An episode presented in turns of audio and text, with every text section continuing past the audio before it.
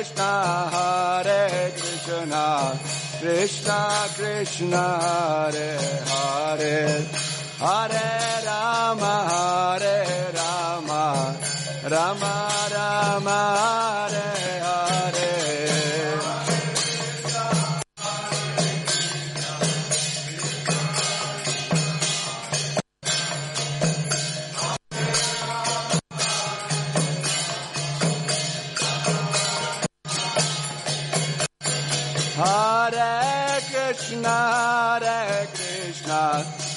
Krishna Krishna, Hare Hare, Hare Rama, Hare Rama, Rama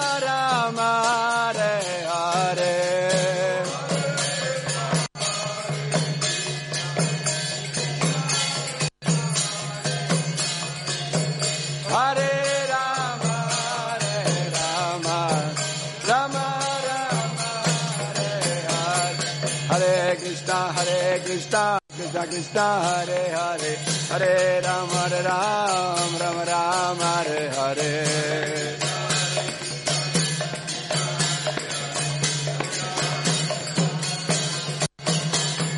Hare Krishna, Hare Krishna, Krishna Krishna, Hare Hare, Hare Ram, Hare Ram, Rama Ram, Hare Hare.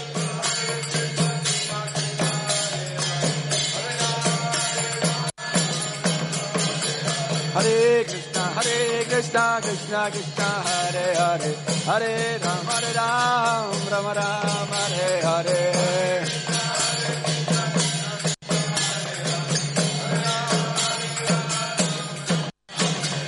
हरे कृष्णा हरे कृष्णा कृष्णा कृष्णा हरे हरे हरे राम हरे राम राम राम हरे Hare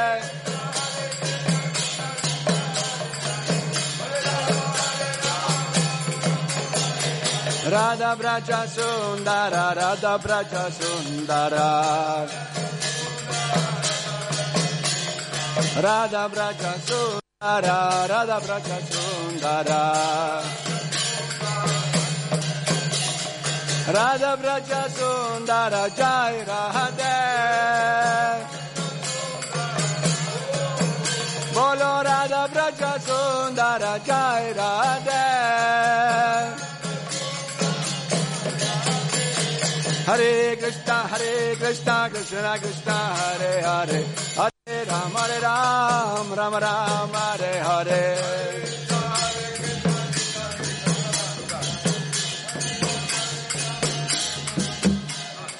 Hare Krishna, Hare Krishna, Krishna Krishna, Hare Hare, Hare Ram, Hare Ram, Ram Ram, Hare Hare.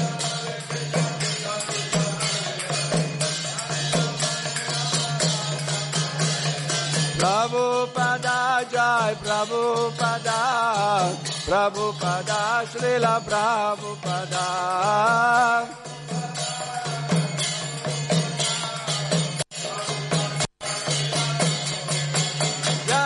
Prabhupada, Prabhupada, Prabhupada, Srila Prabhupada.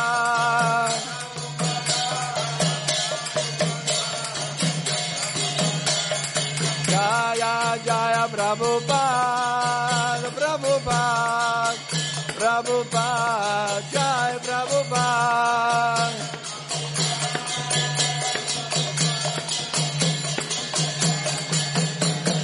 Jaya Jaya Prabhupada,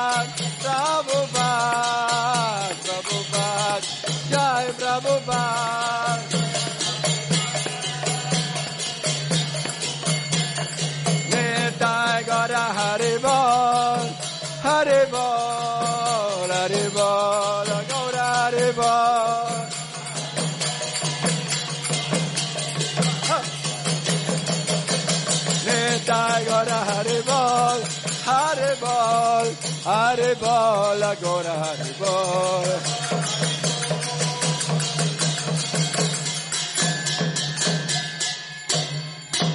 Gora Premanande, Sri Sri Radha Braja Sundara Ki, Sri Jagannath Baladev Subhadra Ji Maharani ki. Sri Sri Gornitai ki.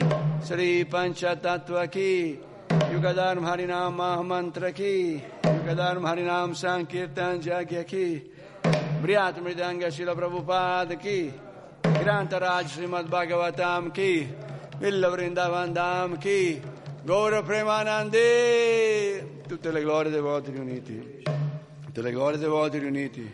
Tutte le glorie dei voti riuniti.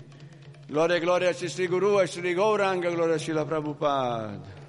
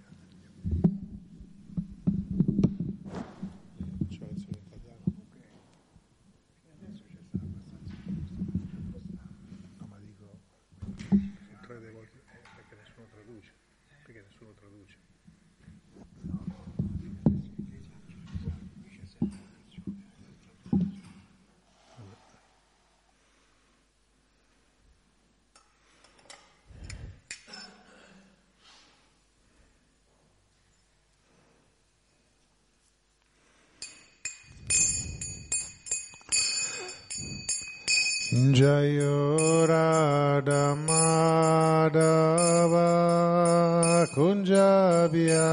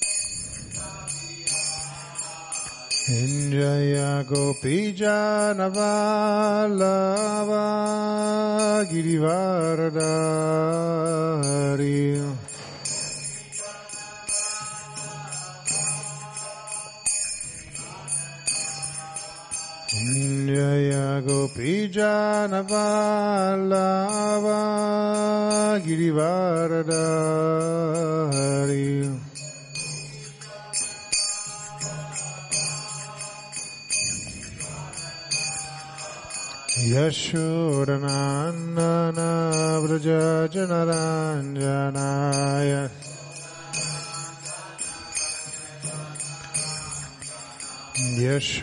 यशोरनान्नना व्रजनराञ्जनाय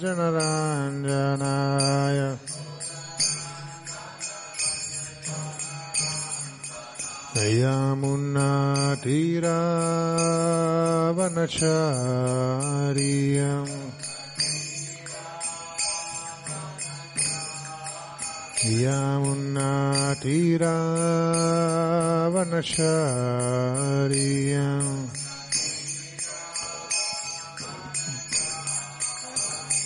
जय राधा माधवा कुञ्जाबियारियम्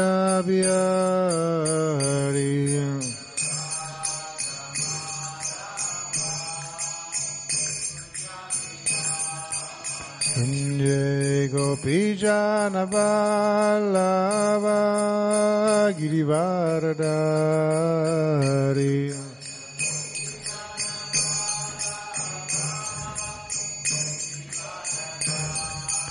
Yashodanandana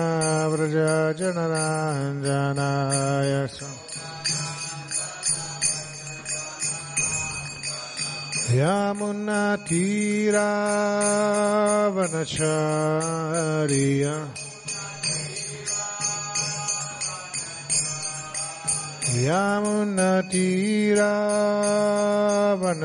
ध्यामुन्नतिरावनचार्य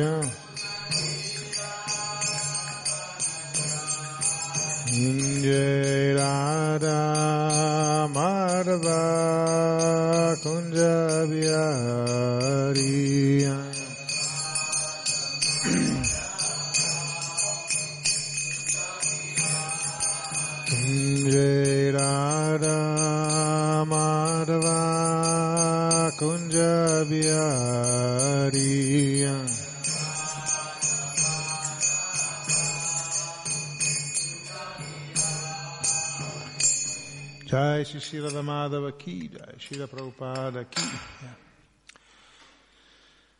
Om Namo Bhagavate Vasudevaya.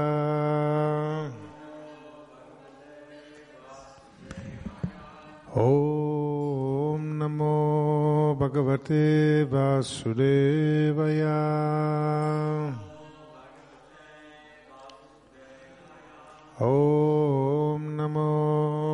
Bhagavate Vasudevaya.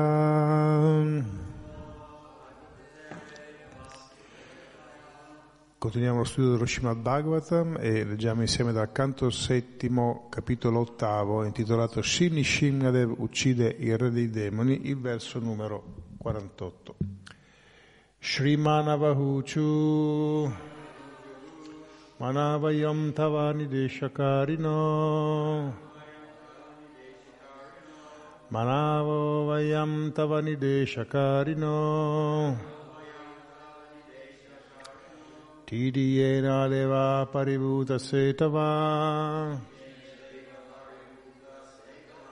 Tidiyena deva paribhuta setava Avata kalasa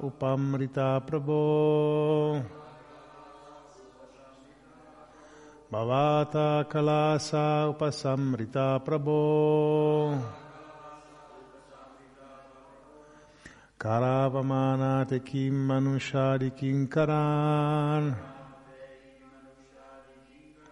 Karavamate kim manushadi kinkaran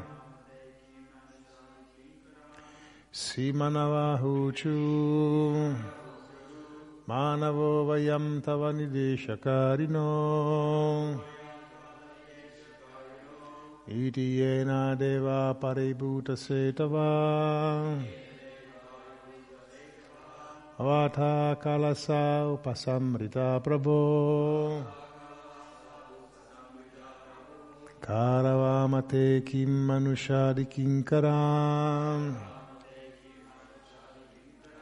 kinkaram Shimanavahuchu Manavo vayam tavani deshakarino. Diti yena deva paribhuta setava. Bhavata kalasa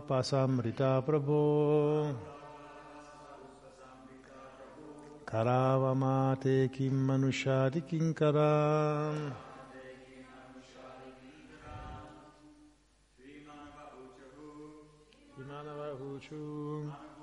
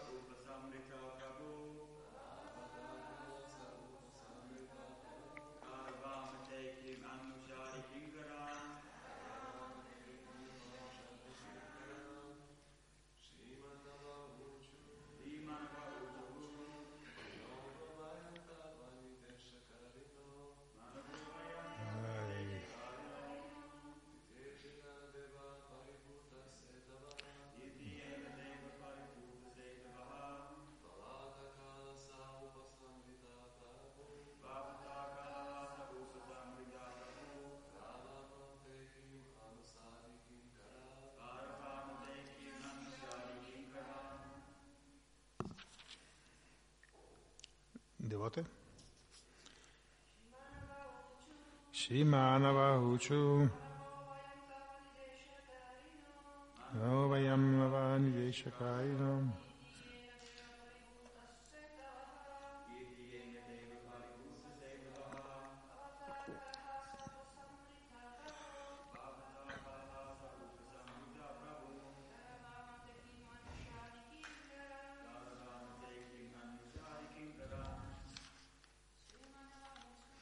Simanava Uchu.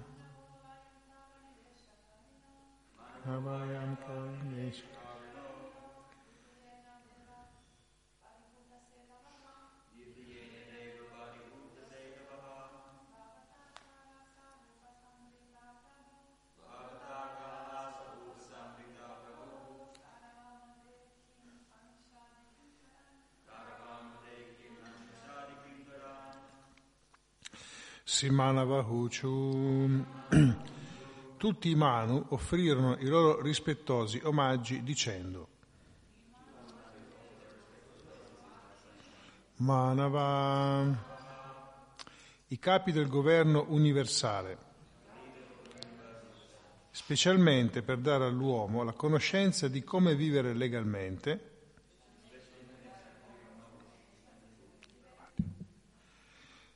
sotto la protezione di Dio, la persona suprema. Vayam, noi, Sava, di tua grazia, Nidesha Karina, coloro che portano gli ordini, Ditigena, di Dai Ragnakashipu, il figlio di Diti, Deva, o Signore, Paributa, disprezzati, Setava, i codici della moralità che riguardano il sistema Varnashrama nella società umana. Bhavata, da tua grazia, Kula, questo mascalzone invidioso, Sa, egli, Upasamrita, ucciso, Prabhu, o Signore, Kuravama, faremo, te, tuo, Kim, che cosa? Anushadi, ti preghiamo di istruirci, Kinkaran, tuoi eterni servitori. Traduzione e spiegazione di Sua Divina Grazia, Bhaktivedanta Swami, Prabhupada, Ki Jai.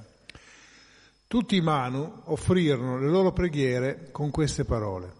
O Signore, noi, i Manu, in quanto Tuoi servitori, dettiamo le leggi per la società umana, ma a causa della temporanea supremazia di questo grande demone, Hiranyakashipu, le nostre leggi per il mantenimento del Varna Shamadharma erano andate distrutte. Ora, o oh Signore, poiché hai ucciso questo grande demone, siamo tornati alla normalità. Ti prego, concedi istruzioni a noi che siamo i tuoi servitori eterni su ciò che dobbiamo fare adesso. Spiegazione. In molti, pa- in molti passi della Bhagavad Gita, il Signore Supremo Krishna si riferisce al Varna Shramadharma e alla sua suddivisione nei quattro Varna e nei quattro Ashrama Egli insegna alla gente l'organizzazione del Varnashrama Dharma in modo che tutta la società umana possa vivere tranquillamente osservando i principi delle quattro divisioni sociali e delle quattro divisioni spirituali, Varna e Ashrama, destinate a permettere di progredire nella conoscenza spirituale. I Manu hanno compilato la Manu Samhita. La parola Samhita significa conoscenza vedica e Manu indica che questa conoscenza è trasmessa da Manu i Manu sono talvolta avatar del Signore Supremo e talvolta esseri individuali dotati di poteri speciali. Un tempo, molti e molti anni fa, Sri Krishna aveva istruito il Dio del Sole e poiché i Manu sono generalmente figli del Dio del Sole, parlando con Arjuna sull'importanza della Bhagavad Gita, Krishna aveva detto Imam vivasyate yogam prakatam ham avyayam Isa Sammanave Prabhu. Questa scienza era stata trasmessa a Viva Shvang, il dio del sole, che a sua volta la trasmise a suo figlio Manu. Manu è il compilatore delle leggi conosciute come Manu Samhita, che contiene le istruzioni relative ai Varna e agli Ashrama per condurre una vita degna di esseri umani. Questo modo di vivere è scientifico, ma sotto il governo di demoni come Hiranyakashipu la società umana infrange tutte queste regole e queste leggi dando vita così a un suo graduale decadimento. Così nel mondo non ci può essere pace. Per concludere, se vogliamo la vera pace ed ordine nella società umana, Dobbiamo seguire i principi stabiliti nella Manu Samhita, principi che sono confermati da Dio, la persona suprema, Krishna. Traduzione ancora. Tutti i Manu offrirono le loro preghiere con queste parole. O Signore, noi i Manu, in quanto tuoi servitori, dettiamo le leggi per la società umana, ma a causa della temporanea supremazia di questo grande demone, Hiranyakashipu, le nostre leggi per il mantenimento del Varnashama Dharma erano andate distrutte. Ora, o Signore, poiché hai ucciso questo grande demone, siamo tornati alla normalità. Ti prego concedi istruzioni a noi che siamo i tuoi servitori eterni su ciò che dobbiamo fare adesso. Om Gyana Timirandasya Gyanam Janasara Chakshuru Miritam Gyanatasmai Shri Gurave Namaha. Sri Chaitanya Manuvistam Savitam Yana Bhutale Svayam Rupa Katamayam Nadati Svavadantikam Vanchakalpatarubhascha Kripa Sindhubhyaiva Cha Patitanam Pavanebhyo Vaishnavebhyo Namo Nama Sri Krishna Chaitanya Prabhu Nityananda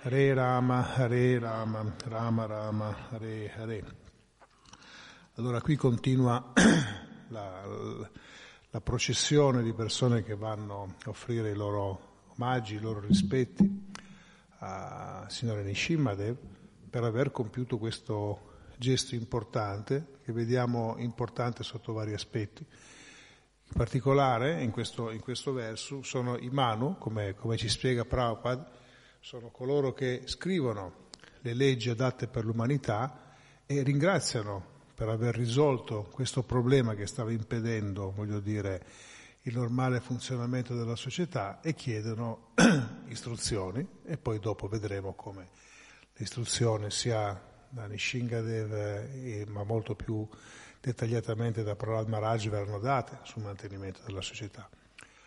Allora, noi leggiamo spesso, Prabhupada spesso riporta questo punto e quasi regolarmente ci parla di, del Varna Shramadharma, ci parla di questo sistema organizzativo della società e anche il sistema che, deve, che dovrebbe idealmente scandire la nostra vita, il percorso spirituale. Abbiamo detto, lo risentiamo, lo ridiciamo, lo vediamo in tutte le varie angolazioni. E ancora una volta ricordiamoci perché questo è importante. Perché è importante, almeno concettualmente, avere ben chiaro quello che sono questa struttura. Allora ricordiamo che la struttura del Varnashama di per sé non è il sistema della realizzazione spirituale, non è il nostro ideale di percorso spirituale, non è che dobbiamo fare quello, è un sistema proprio organizzato in modo tale attraverso il quale la società può orientarsi verso le scelte e i fini più importanti della vita, che secondo la società materialista sono, lo sappiamo, basta aprire un giornale, una rivista e capire quali sono gli obiettivi sono diventare ricco, diventare famoso, diventare, di non, cercare di non invecchiare, di mantenere questo corpo e quindi tutto quello che, che ne consegue, le, le, persone vengono giudicate di successo se raggiungono questi obiettivi. Lo dicevo qualche tempo fa, che era, era, era, era curioso andare a vedere come è stata fatta una, un, una, un, è stata fatta una, delle domande ad un campione di persone e gli è stato chiesto cosa vorresti essere tu fra queste cose, vorresti essere eh, bello, vorresti essere eh, intelligente, diciamo una persona saggia, intelligente, vorresti essere ricco, vorresti essere famoso. E, e sono state delle risposte. Allora, le persone al, al, livello più basso di queste risposte, quello che ha, che ha, ha avuto il minor numero di like, di, di, consensi, è stato essere intelligente. La persona dice al quarto posto, dice questo non è così importante.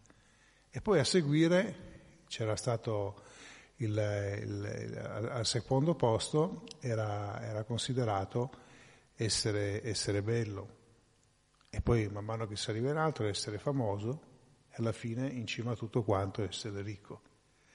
E allora poi ovviamente i sociologi e gli psicologi cercato di decifrare questa cosa qua, no? perché insomma essere intelligente non necessariamente comporta essere anche ricco, essere famoso Essere bello, insomma, è una, è una bella cosa, ma non è tutto. Essere famoso può essere importante, ma non ti può permettere di fare quello che vuoi, perché se tu sei ricco invece puoi sopperire a tutte queste cose. Questo è nell'immaginario della gente, perché se io ho i soldi posso ottenere qualsiasi cosa, materialmente parlando, no? perché uno, uno, pensa di poter ottenere tutto questo. E così ancora, ancora ieri sera leggevo di un famoso personaggio del mondo dello spettacolo, che questo era diventato ricco, ma siccome la natura non l'aveva dotato di un, di un bel corpo, anzi tutt'altro, questo aveva proprio un'ossessione di conquistare in particolare le donne attraverso la ricchezza, perché lui se lo poteva permettere. E questa persona qui ha cercato per un sacco di anni, per tutta la vita, di, di, di, di collezionare quante più conquiste pagando, la, la maggior parte aveva, e poi a un certo punto, quando è arrivato all'età di 50 anni, si è sparato, si è suicidato, perché evidentemente non è riuscito a trovare quello che, che voleva. Ma a parte questi episodi specifici, vediamo come l'obiettivo, voglio dire, nella società materialistica sia fondamentalmente emergere, mettere noi al centro e cercare di godere il più possibile. E la ricchezza, attraverso questa inchiesta che è stata fatta, simboleggia un po' tutto questo. Attraverso questo potere, attraverso questi soldi, io posso ottenere quello che, che voglio. Noi sappiamo che la parola Hiranyakashipu significa oro e letti morbidi, cioè è proprio il, il, l'espressione massima. Io quando ho l'oro, quando ho degli agi, quando ho delle, delle, delle buone facilitazioni, ho raggiunto l'obiettivo. E allora in mano cosa fanno? Ringraziano Nishingadev di aver posto fine a questa problematica, perché la società era stata completamente deviata in quella direzione e si era completamente perso di vista quale poteva essere il fine della vita. Non facciamo l'errore, questo lo dico molte volte, di pensare che sotto questi governi le cose eh, semmai fu- funzionassero per forza male, anzi da un punto di vista tecnico, da un punto di vista organizzativo erano molto efficienti, quindi parliamo di società estremamente efficienti, ma da queste era stata esclusa completamente la componente reale, quella spirituale. In molte di queste società dove ci sono questi personaggi, lo spicco di, di, di Ragnakashipu e di Ravana o, o altri grandi demoni, noi vediamo dove la, la, prosperità materiale sia un dato di fatto. Se voi andate in, in Sri Lanka, dove, dove c'era Ravana che, govern- che governava, ancora adesso vedete i fasti del passato Vedete, dove loro eh, avevano costruito delle dimore impensabili, voglio dire, eh, se non ci fosse stata una tecnologia avanzata, una conoscenza avanzata. Erano veramente molto sviluppate dal punto di vista materiale, ma noi sappiamo che avevano perso completamente il fine della vita. Allora in mano dicono, grazie di aver risolto questo problema, risolviamo e ristabiliamo quello che è il Varnashama Dharma. Perché? Varnashama Dharma, perché significa fondamentalmente una società dove rimuoviamo, sostituiamo la cultura del, dell'apparire, no? che è quella della società materialistica, con la cultura dell'essere. Allora io non, non sono così attratto da tutte queste luccichio della materia e sono molto più concentrato su tematiche relative alla realizzazione spirituale.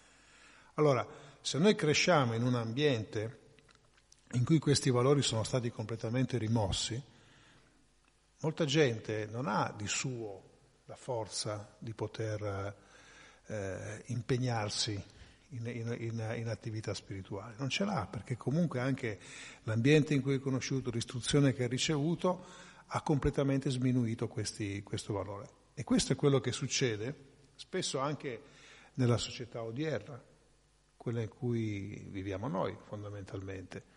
Eh, la gente cosa ha fatto? E vede e interpreta spesso la religione come sì, un qualcosa che ci può aiutare, ci può mettere il cuore in pace, ci può mettere la coscienza in pace.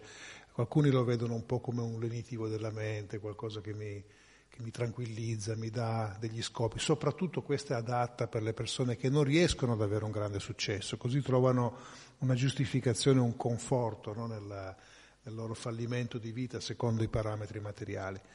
eh, oppure è semplicemente una, una sorta di, di, sentimento, di sentimentalismo espresso verso qualcuno che poi in realtà non si conosce neanche molto. Quindi, nonostante nel mondo ci siano ancora eh, parecchie persone religiose, in realtà il principio stesso della spiritualità fa molta fatica a venire fuori, perché ci si concentra sull'aspetto religioso, poi la religione diventa un'istituzione e l'istituzione prende il posto addirittura della spiritualità. Quindi vedete che alcuni, eh, tutte, senza fare riferimento a religioni specifiche, perché diffuso in, in tutto il mondo, qualcuno si concentra su aspetti esteriori, su aspetti marginali della, della, della religiosità e si perde di vista l'obiettivo principale. Per quello che Prabhupada, eh, il, suo, il suo obiettivo principale come signor Chaitanya Mahaprabhu di riportare, voglio dire, il punto al centro. Il punto è che la vita è fatta, la forma umana, per realizzarsi spiritualmente. Allora, se tu crei una situazione, una società attraverso, questo, attraverso quale questo diventa più semplice da poter attuare, è chiaro che il beneficio è profondo e reale e duraturo.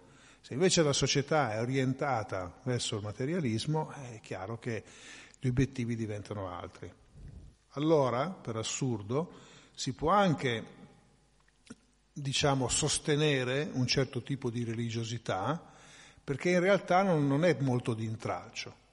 Se voi andate a vedere oggigiorno, trovate in tutti i paesi, trovate da una parte una, una, una sorta di religiosità e dall'altra il materialismo che prospera non c'è nessun freno, non c'è nessun problema. Questo perché? Perché da, quel tipo di religione può convivere tranquillamente col materialismo che in realtà non è neanche un antagonista, è una, una componente, insomma, da, da, un aiuto, ma non è quello il punto. Non è quello il punto. Perché la stessa battaglia di Kurukshetra, questo l'ho, l'ho detto molte volte, eh, viene combattuta su questo principio fondamentale. Perché Duryodhana era un grande religioso. Lui era mastro cerimoniere, aveva un sacco di competenze. Lui era eh, curava i brahmana, dava soldi, insomma, però il problema è che era diventata una società, voglio dire, dove anche la religione diventava una, una sorta di radice culturale, una sorta di, voglio dire, eh, a, volte ancora concentrato sulle cerimonie, sui rituali, ma si perdeva di vista l'obiettivo. Ecco perché Krishna combatte, ecco perché Gesù quando arriva dice butta giù, che poi l'abbia fatto in maniera figurata o reale, butta giù i templi, perché dice qua non si sta più seguendo quello che bisognava seguire, non si sta più andando allo scopo. Ecco che allora questo concetto diventa importante. I Varna e gli Ashrama cosa sono? sono dei, I Varna sono la... Identifichiamo le caratteristiche dell'individuo e valorizziamole e inseriamole in un contesto di una società che lavora, voglio dire, e si struttura per facilitare la realizzazione spirituale delle persone. Poi è chiaro che c'è stata una, una degenerazione terribile, tremenda, ad esempio in India col sistema delle caste, non c'entra nulla col Varnashama Dharma, dove diritto, il, la nascita eh, impone una sorta di diritto a occupare una posizione anche se non se ne hanno le caratteristiche. Ma di nuovo non è questo il Varnashama Dharma. Varna significa che tu indipendentemente dalla situazione in cui sei nato, se le tue caratteristiche specifiche sono di quel tipo, tu vieni inserito in quel contesto perché fai parte, servi una società e questa società cosa fa? Questa società è orientata a servire la missione della realizzazione spirituale, a servire Krishna, a servire Dio. E così le tappe della vita che uno deve seguire. Uno a volte dice, ah ma come facciamo oggigiorno? Non è che devi Bisogna cercare di riportare indietro la società nel tempo, non è quello il punto, non è che dobbiamo, se 5.000 anni fa si viveva in un modo molto più semplice nelle capanne, non è che dobbiamo buttare giù tutto, andare a vivere nelle capanne eh, con l'acqua dei pozzi, eccetera. La tecnologia è andata avanti, quindi noi dobbiamo cercare di comprendere, dire, cosa significa applicare il Varnashama Dharma ai, ai nostri giorni e anche nel nostro percorso di vita di vita spirituale, noi dobbiamo progressivamente impegnarci a un certo punto anche di staccarci dagli attaccamenti. Ecco che eh, lo studente, quando uno iniziava a fare a inserirsi nella società, la, la, sua prima parte era dedicata? Allo studio, all'approfondimento. Era dedicata ad abbandonarsi alle istruzioni del guru, no? quindi c'era questo, questo, questa totale disposizione, c'era il guru che ti insegnava, ti faceva vivere anche delle prove molto forti ed era un po' come tu reagivi di fronte a queste prove che forgiava il tuo carattere ti preparava. Poi la maggior parte della, delle persone diventavano, entravano nell'ordine della, diventavano, costru- mettevano su una famiglia, insomma, e si dedicavano in questo ed erano profondamente coinvolti no, nella, anche nelle dinamiche della materia, perché lavorando, interagendo, commercio, o lavoro semplice, o lavoro artistico, o lavoro intellettuale, quello che sia, uno era profondamente coinvolto. Ma poi le scritture dicono che quando arrivi a una certa età, la shrama deve andare verso il vanaprasta. E che significa vanaprasta? Allora, vanaprasta, cioè uno va a vivere nella foresta, vana nella foresta. E che significa? Che adesso noi, quando uno arriva a 50 anni, ne ho 55, devi lasciare tutto, metterti una, una corteccia d'albero intorno alla vita e andare a vivere nella foresta con un, con un bastone. Non lo vedete quasi neanche più in India questo. Dovete andare proprio a cercarlo molto attentamente per riuscire a vedere qualcuno che fa una scelta di vita così radicale, ma penso che lì contiamo, non ci vanno molte mani per contare le persone che stanno facendo questo in questo momento. Il concetto è che tu devi iniziare a diminuire il coinvolgimento. Quando si dice che, ad esempio, nel, nel Vanaprastha, marito e moglie non vivono separatamente, ma vivono insieme, ma cosa fanno? Invece di essere, con, continuare a essere coinvolte in tutte le dinamiche familiari, in tutte le dinamiche della, della società, del lavoro, dell'azienda, dell'ufficio, quello che sia, incominciano a progressivamente a prendere le distanze e ad aumentare, voglio dire, la percentuale di coinvolgimento con le attività spirituali. Quindi questo è il significato più profondo. No? E poi andando avanti, eh, voi sapete, uno dovrebbe, idealmente l'uomo dovrebbe prendere sagnasi, e poi però si dice che in Kali Yuga è vietato prendere sagnasi, quindi dice, che facciamo? Dice da una parte dovrebbe prendere sagnasi, dall'altra parte è vietato. Di nuovo ci sono delle persone che possono eh, sicuramente andare in quella, in quella direzione lì, ma per i più vuol dire un ulteriore distacco dalle cose materiali, quindi dedicarsi totalmente a quello, perché Sagnasi cosa faceva sostanzialmente? Aveva, abbandonava tutto, abbandonava ogni coinvolgimento con la materia, se aveva la casa, se aveva un regno, se aveva una ditta, eh, lo lasciava, lo lasciava ai figli, lo lasciava ad amministrare ad altri e lui cosa si dedicava a fare? A predicare. E per sé cosa aveva? Nulla, perché Sagnasi non può possedere nulla. Quindi, anzi, una volta si diceva che poteva avere il lota, no? questo, questo, contenitore deve portarsi dietro un po' d'acqua, un po' di cibo, quello che aveva addosso, finito. Mangia?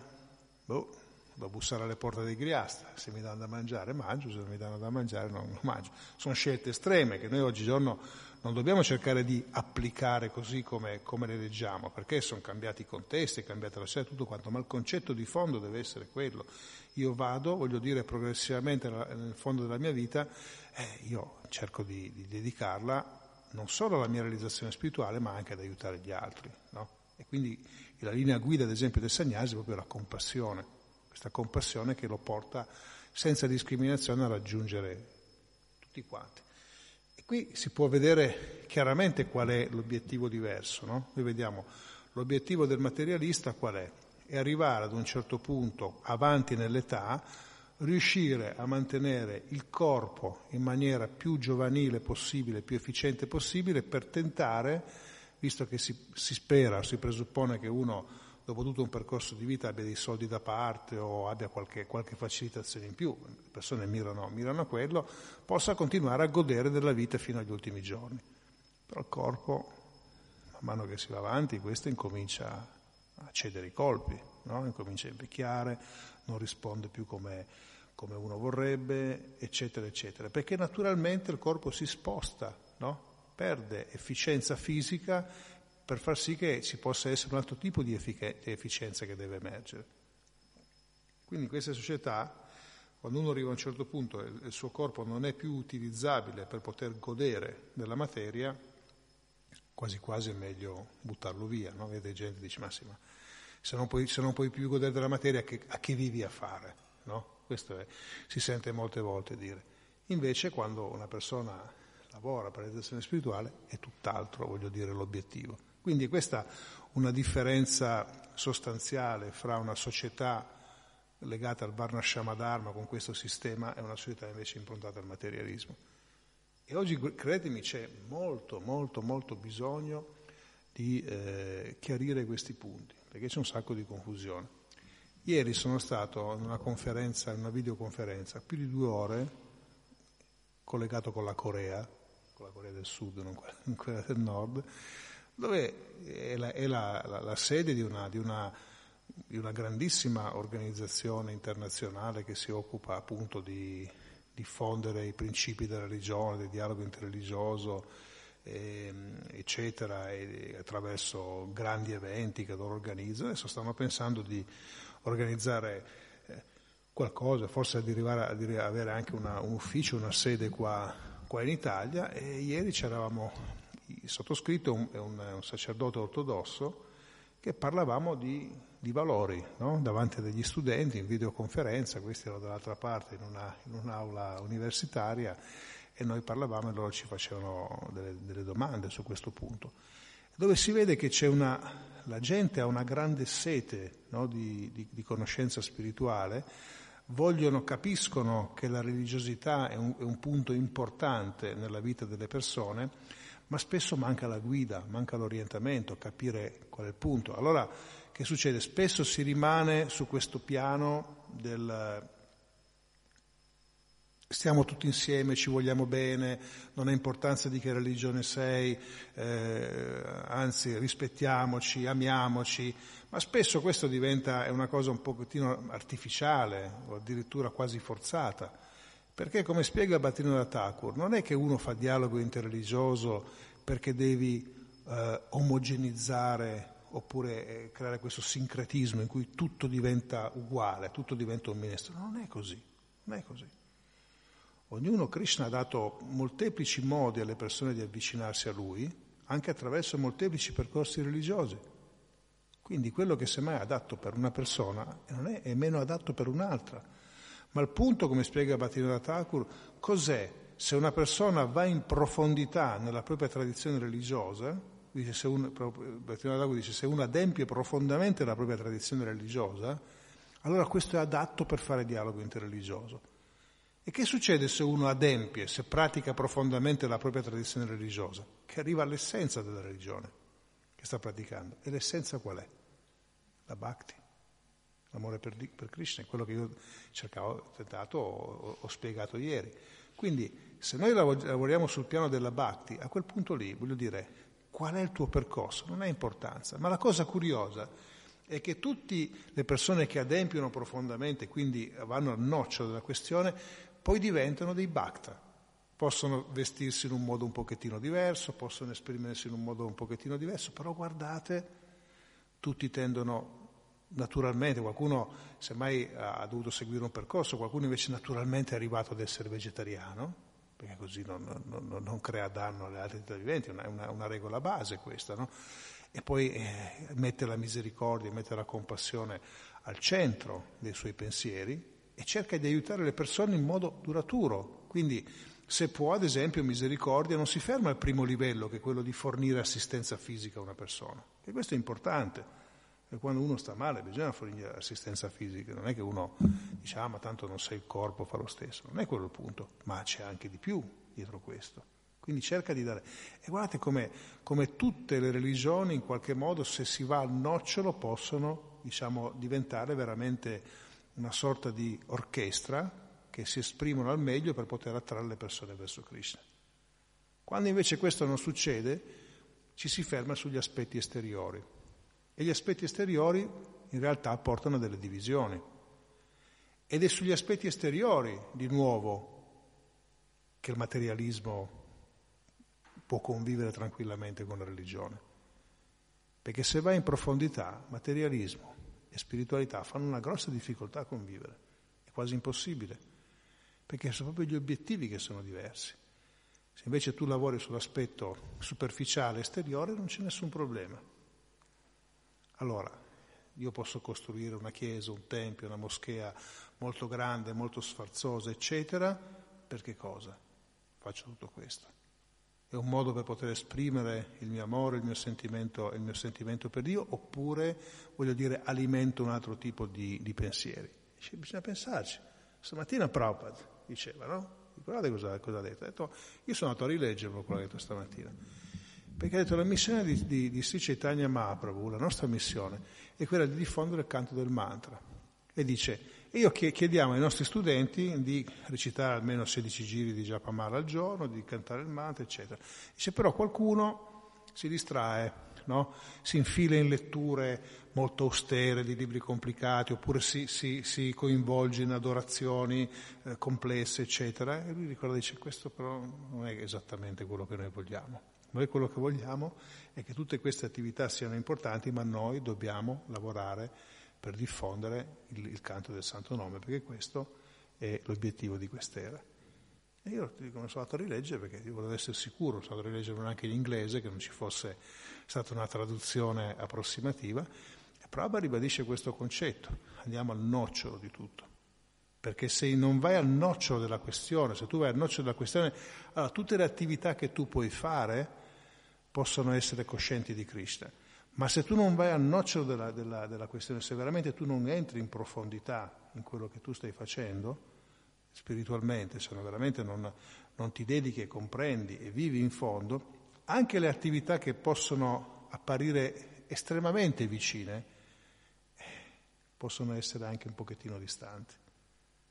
Ed ecco perché alla fine noi tutto quello che si fa non è tanto quello che si sta facendo, ma è la motivazione.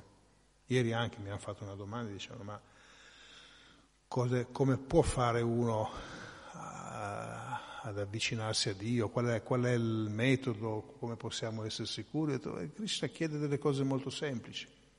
No, questo verso famoso della Vita, Patrampus Pampalam Toyam, dice io, cosa mi vuoi offrire? Un fiore, un frutto, dell'acqua?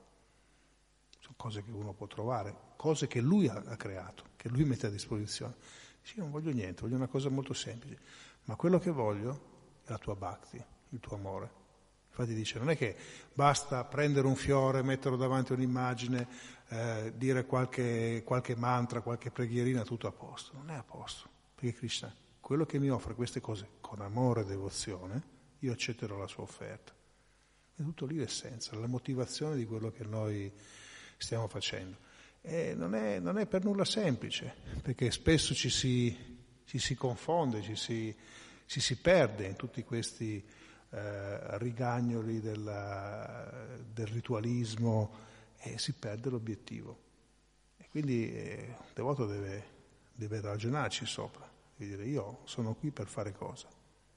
Io ad esempio chi vive in un tempio ho fatto una scelta di vita molto profonda, che è quella di distaccarmi da un certo tipo di pensiero e cercare di fare altro. Ma eh, non è che io sto, mi sto staccando perché voglio crearmi la mia isoletta felice, la mia bolla dove vivo lì dentro, tanto così nessuno mi dà fastidio più di tanto, perché fuori è dura vivere. Eh? Gente, ragazzi, oggigiorno vivere in questa società ultra competitiva è durissimo, durissimo.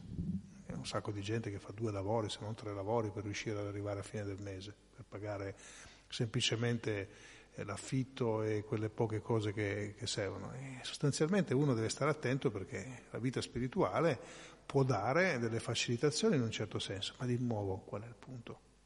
Perché lo stai facendo? Stai facendo per cosa? per realizzarti spiritualmente, per seguire il Signore Cetagna, eccetera, eccetera, eccetera. Quindi questo è essenziale, ognuno di noi dovrebbe chiedersi, quando arriva alla fine della giornata, e se non riesce alla fine della giornata almeno una volta alla settimana, dovrebbe mettersi lì e rivedere cosa ha fatto, cosa non ha fatto e cercare di capire quante di queste attività erano, lavoravano in, in, nella direzione corretta e cercare di, di, di, apportare degli accorgimenti, delle modifiche se invece ci accorgiamo che stiamo andando dall'altra parte, perché è molto sottile il punto. Eh? Uno può anche praticare religiosità e vita spirituale e in realtà eh, sta seguendo, voglio dire, ancora degli orientamenti materialisti molto più sofisticati, eh? non sono così grossolani come quello che ambisce alla Porsche e, e a Treville, no? quello è un livello molto grossolano, sono dei livelli più sottili, no? di autocompiacimento, di, di, di, soddisfazione che però sempre attraverso delle facilitazioni nella, nella materia. Quindi uno non deve essere paranoico o deve annullarsi pensando che tutto quello che fa è sbagliato, però deve essere attivo comprendere quello che sta facendo, comprendere i propri limiti, le proprie problematiche e su quelle avere desiderio di lavorarci sopra. Perché vita spirituale significa sforzarsi. Proprio un, un elemento, non, è, non c'è qualcuno o qualcosa che pensa per te, sei tu che devi pensare. Tu puoi stare anche all'interno di, un'istituzione perché quella è un'area protetta attraverso la quale tu puoi fare meglio la tua vita spirituale, però alla fine sei tu che devi essere. E questo non significa voler, dover fare carriera. E questo è un errore che fanno in molte religioni. No? Cioè, quello è, è avanzato perché guarda che posizione occupa. E che c'entra quello? Quello fa parte delle sue caratteristiche individuali. L'avanzamento si giudica spirituale, si giudica in, in, in un altro modo. Perché questa persona qua avanza spiritualmente quando lui lavora su se stesso e lavora su di un obiettivo ben preciso. Poi può essere una persona molto semplice, per tutta la vita semplicemente pulire, pulire i pavimenti, perché quella è la, la sua natura, oppure può essere uno con una mente particolarmente sofisticata e quindi elaborare concetti importanti o che ne so io tenere conferenze, fare seminari, quello è il karma, guna e karma ti hanno portato ad avere un corpo piuttosto che un altro, ma in qualsiasi corpo si può servire Krishna al meglio. Questo è un punto che facevo ieri alle persone. Non giudicate, e, voglio dire, i, i grandi leader spirituali, i santi, sulla base della posizione che occupano. E questo è venuto fuori questo punto. Chi sono i santi che possono parlare, o i saggi, chiamiamoli come volete, che possono parlare per conto di Dio? Perché abbiamo le scritture rivelate, no? Abbiamo la Bhagavad Gita, abbiamo altri testi in cui è Dio stesso che parla, e poi invece Shruti, e poi abbiamo i Smriti, e poi abbiamo invece gli scritti, i testi dei saggi, dei santi, chiamateli Nicoletti, e cosa fanno? Danno delle indicazioni, danno delle vie, raccontano delle storie, con la loro stessa vita danno, danno un esempio. Quindi abbiamo tutti uh, la letteratura puranica, eccetera. Ma chi è che stabilisce il livello di santità di una persona? Cioè uno dice a un certo punto, quello è santo. E chi l'ha detto che è santo? Eh, ma guarda quante cose buone ha fatto per la gente.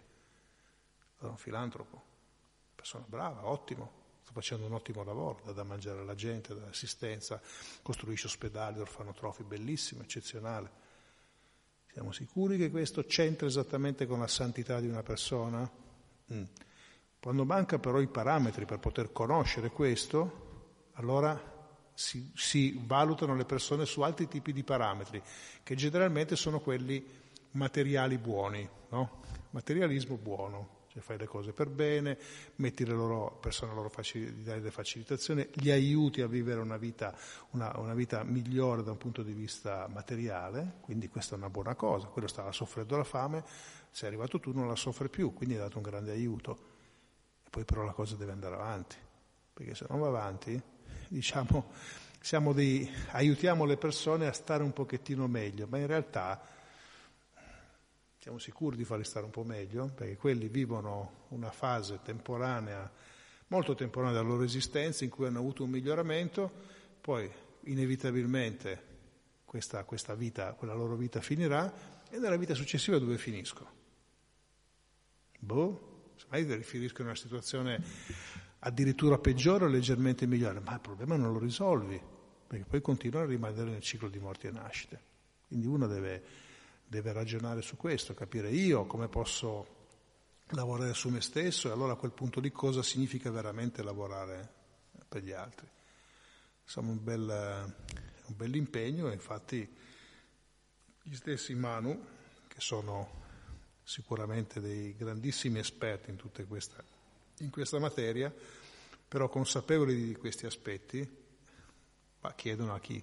A Krishna, dice per favore, adesso hai risolto il problema, ma per favore illuminaci, perché noi non siamo sicuri di riuscire a lavorare nella maniera giusta. E così poi si, si scriverà tutta questa seconda parte, perché siamo all'incirca a metà del, del settimo canto, tutta la seconda parte dove in realtà sono tutti di nuovo insegnamenti, vengono ribaditi insegnamenti, concetti, eccetera, eccetera, eccetera, partendo da questi fondamentali che sono appunto la descrizione del Varnashama Dharma. E vedete, noi abbiamo due testi molto importanti dove viene approfondito il Varnashama Dharma, la Bhagavad Gita, dove Krishna dà delle indicazioni precise, ma tutto il dettaglio e la spiegazione maggiore in questo caso viene fatto ancora in maniera più approfondita da Prahlad Maharaj. Cioè lui, infatti se volete avere una, una, una, comprensione chiara e profonda del sistema del Varnashama Dharma, andate da, da Prahlad Maharaj, no? che sarà poi lui che, che spiega in, in, maggiore dettaglio il significato di tutto questo sistema, su domanda di mano, di mano. Già, Shila Prabhupada, chi? Eh. C'è qualche domanda, commento, riflessione, correzione? Mm. Ok, allora oggi riuscite a, fin- a terminare in tempo. Buona giornata spirituale, buona vita spirituale a tutti, a chi è qua nel Tempio e a tutti gli amici e i devoti che ci seguono da, da casa, dall'ufficio, insomma, ci seguono via etere. Hare Krishna.